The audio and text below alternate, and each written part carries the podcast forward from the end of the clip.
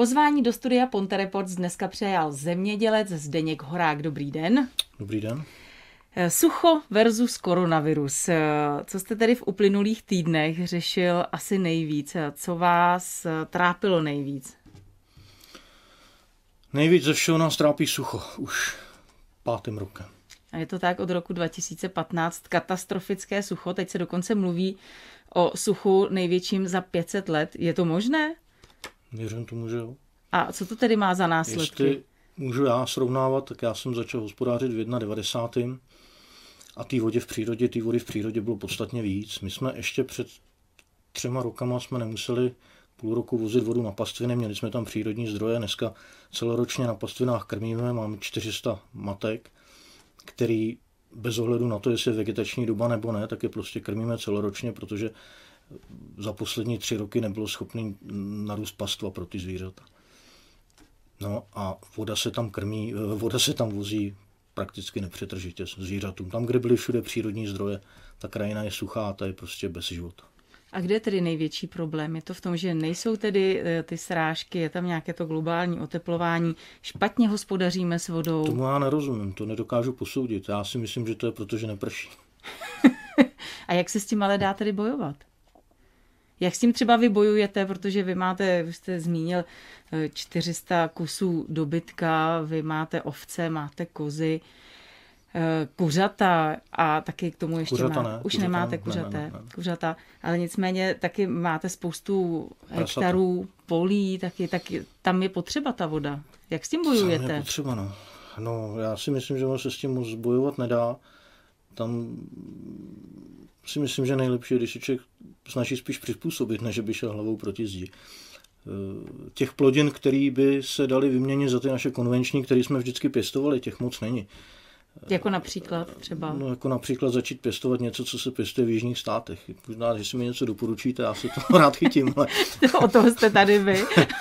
Nic mě nenapadá. Eh, myslím si, že eh, určitě řešení by bylo závlahy, ale eh, není na to žádný dotační program, na to vybudovat závlahové zařízení. To by možná řešení bylo, ale musíme vycházet z toho, že se všechno musí zaplatit ekonomicky.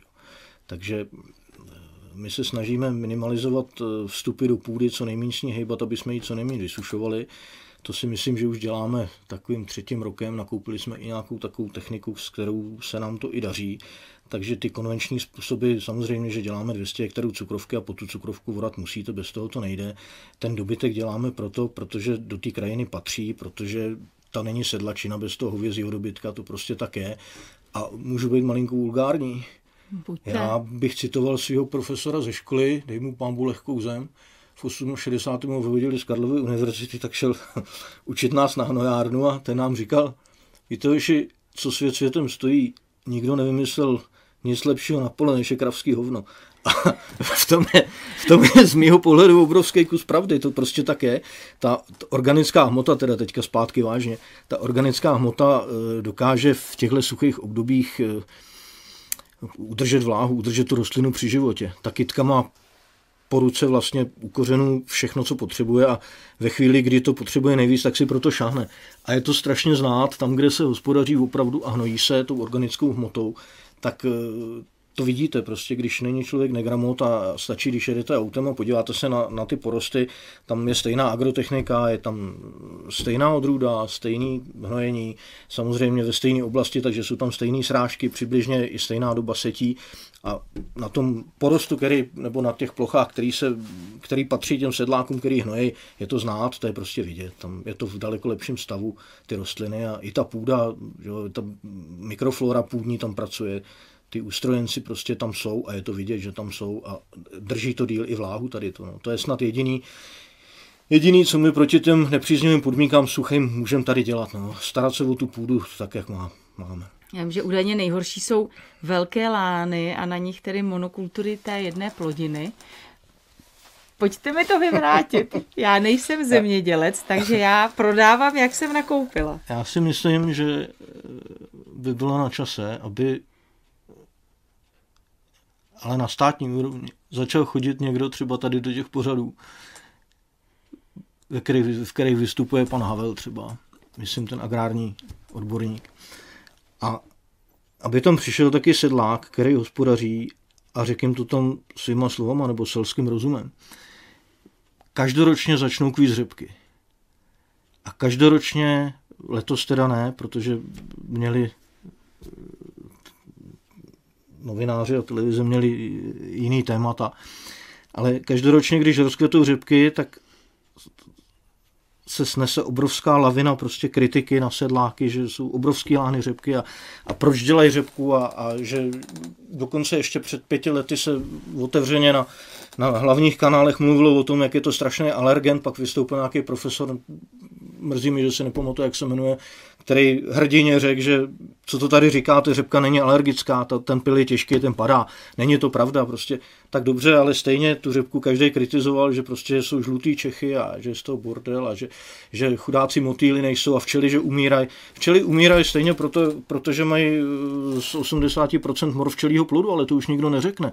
Proč umírají smrky? On ten kůrovec eh, je hrozně poškozuje, ale umírají hlavně suchem, protože nemají dostatek vody, aby zasmolili toho brouka. Ten kůrovec tady byl vždycky, ale nikdy nebylo takovýhle strašný sucho, aby ty stromy si proto nešahly. To, to, je, to je, nemůžeme všechno házet do jednoho pytle. To znamená, ty velké lány, ty, ty tady byly vody jak živá, ty, ty, ty, ty nestřelili komunisti. Když se podíváte na fotky eh, z roku 38, tak velkostatky měly 100 hektarový, 50 hektarový lány a bylo plno drobní zvěře. To, to není v tom. Sucho v krajině nezapříčinily velké lány.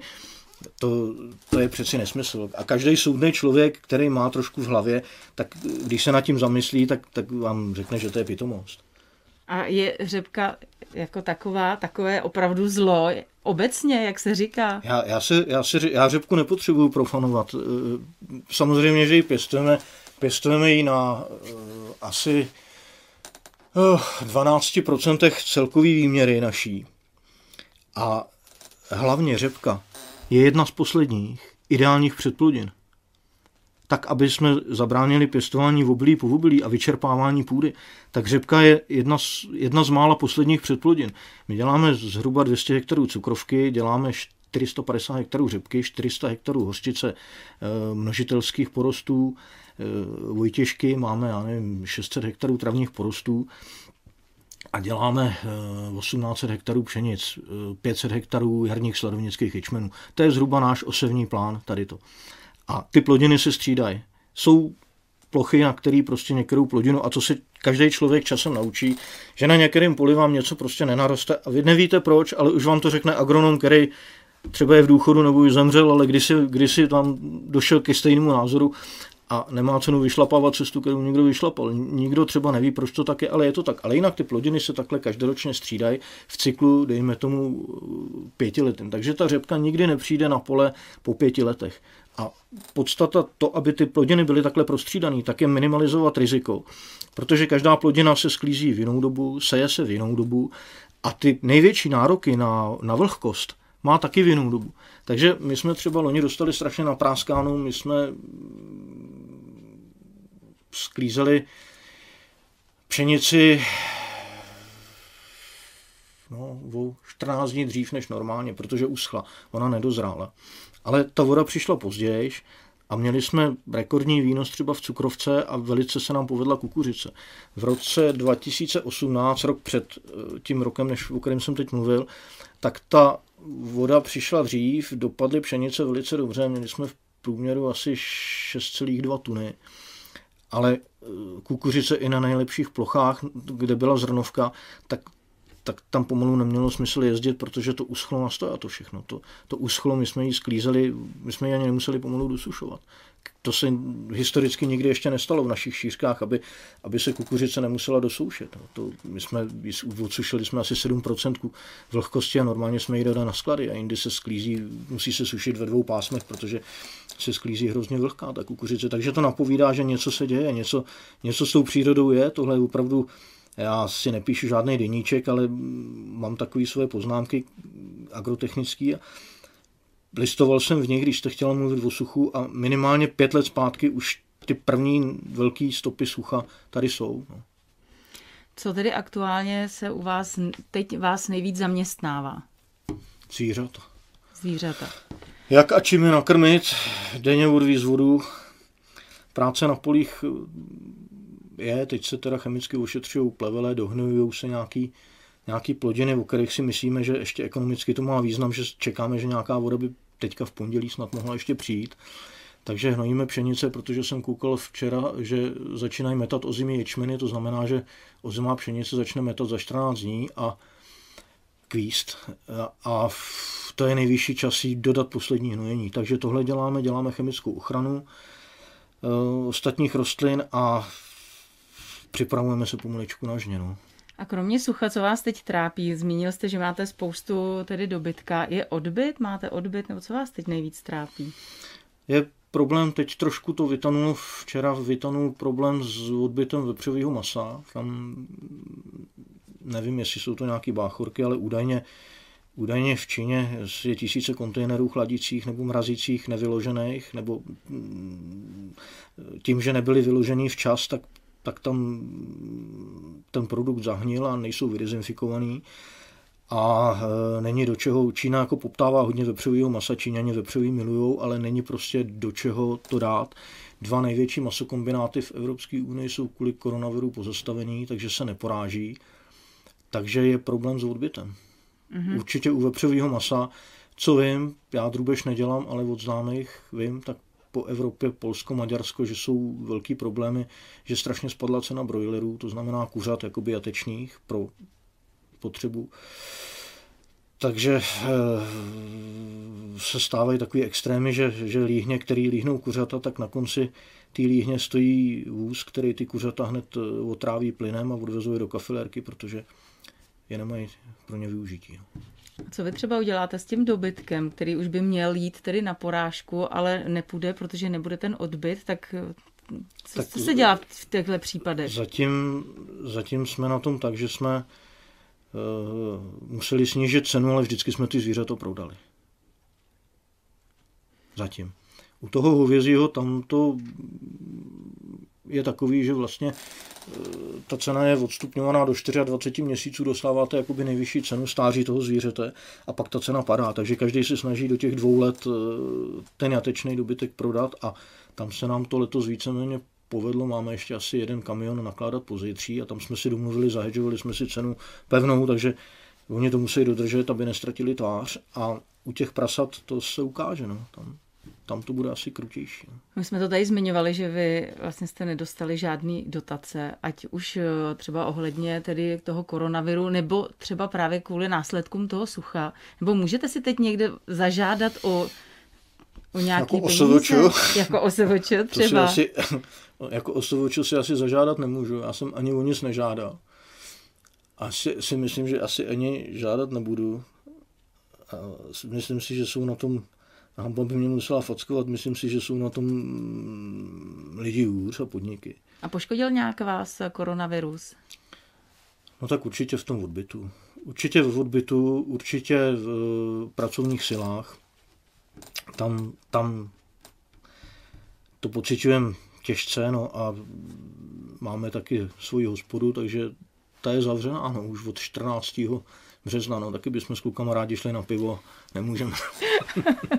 Pojďme se ještě vrátit k tomu suchu. Máme teprve začátek května.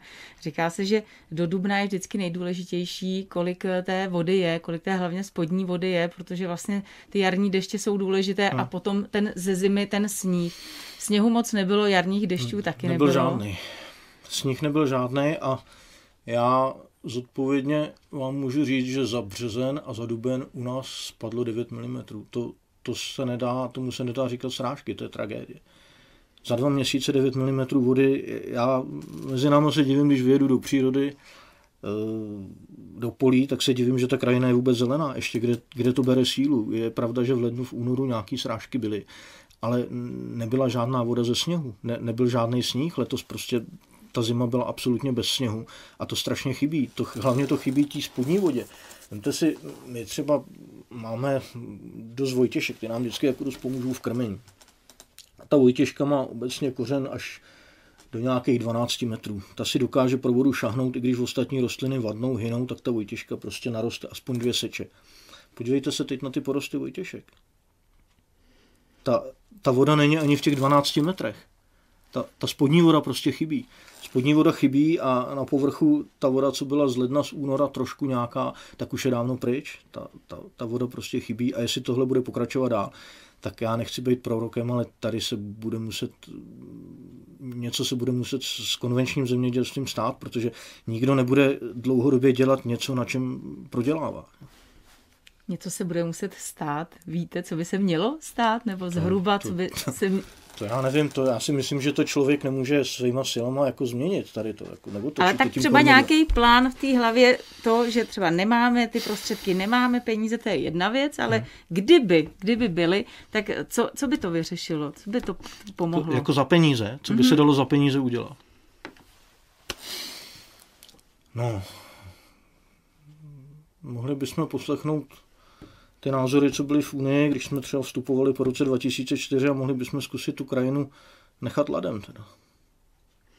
Já vím, že někde, někde přistupují k tomu, že vysazují někde více stromů. Nás. Aby já, zachránili já jsem, tu já krajinu. Jsem, já vím, že vyhráli v Rakousku zelený volby, že v Německu mají taky velkou sílu. A, ale já mám na tenhle typ lidí svůj názor. Tohle žádný větrolamy ani budování tůněk nezachrání. Tohle, tohle je globální záležitost. To, to není tím, jestli zemědělci mají 50 hektarový lán nebo 100 hektarový. Myslíte si, že když budeme mít všichni do 15 hektarů, že se změní, logicky se nad tím zamyslete, myslíte si, že se může změnit mikroklima? Možná, že bude víc modrázka. To, to možná jo, ale určitě ta krajina nebude vlhčí. Takže je nějaké východisko? Jak z toho ven? Jak z toho ven, no. Kdyby peníze byly na to, tak závlahy by určitě byly, v naší oblasti by závlahy určitě byly řešením, nebo minimálně na, na půdách, který by si to zasloužili, tak by závlahy byly řešením. Když to funguje v Americe, proč by to nefungovalo u nás, ale musí ta voda být.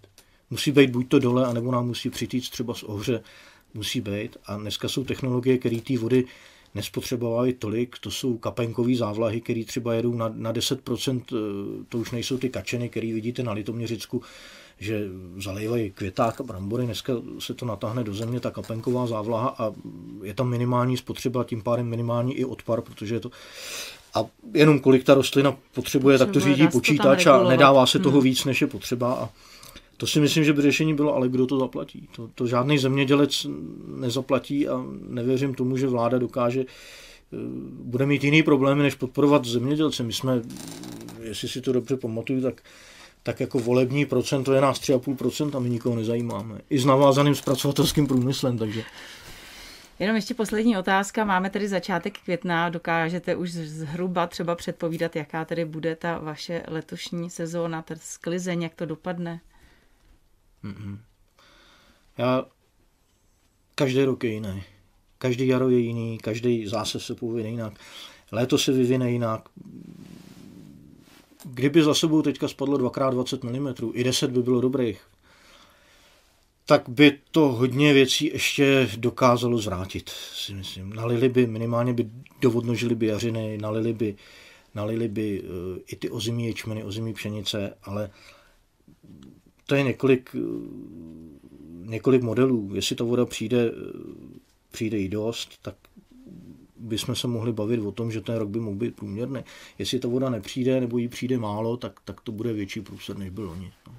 Ale já jsem takový pověrčivý o těch věcech, já mluvím až když je to pod střechou, víte, o výnosech, to, o tom se dopředu nemám mluvit. Ale my tady spolu uh, řešíme, prakticky bavíme se o vás, ale pochopitelně tohle trápí úplně všechny zemědělce, nejen eh, tady u nás třeba v Ústeckém kraji na severu Čech, ale je to Je otázka... pravda, že pod Krušnohoří je postižený tím suchem suverénně nejvíc, protože před uh, sedmi nebo opravdu mě deseti dny když přišly ty srážky, tak Morava dostala od 12 do 18 mm, Boleslav, Pardubicko 12-15 mm.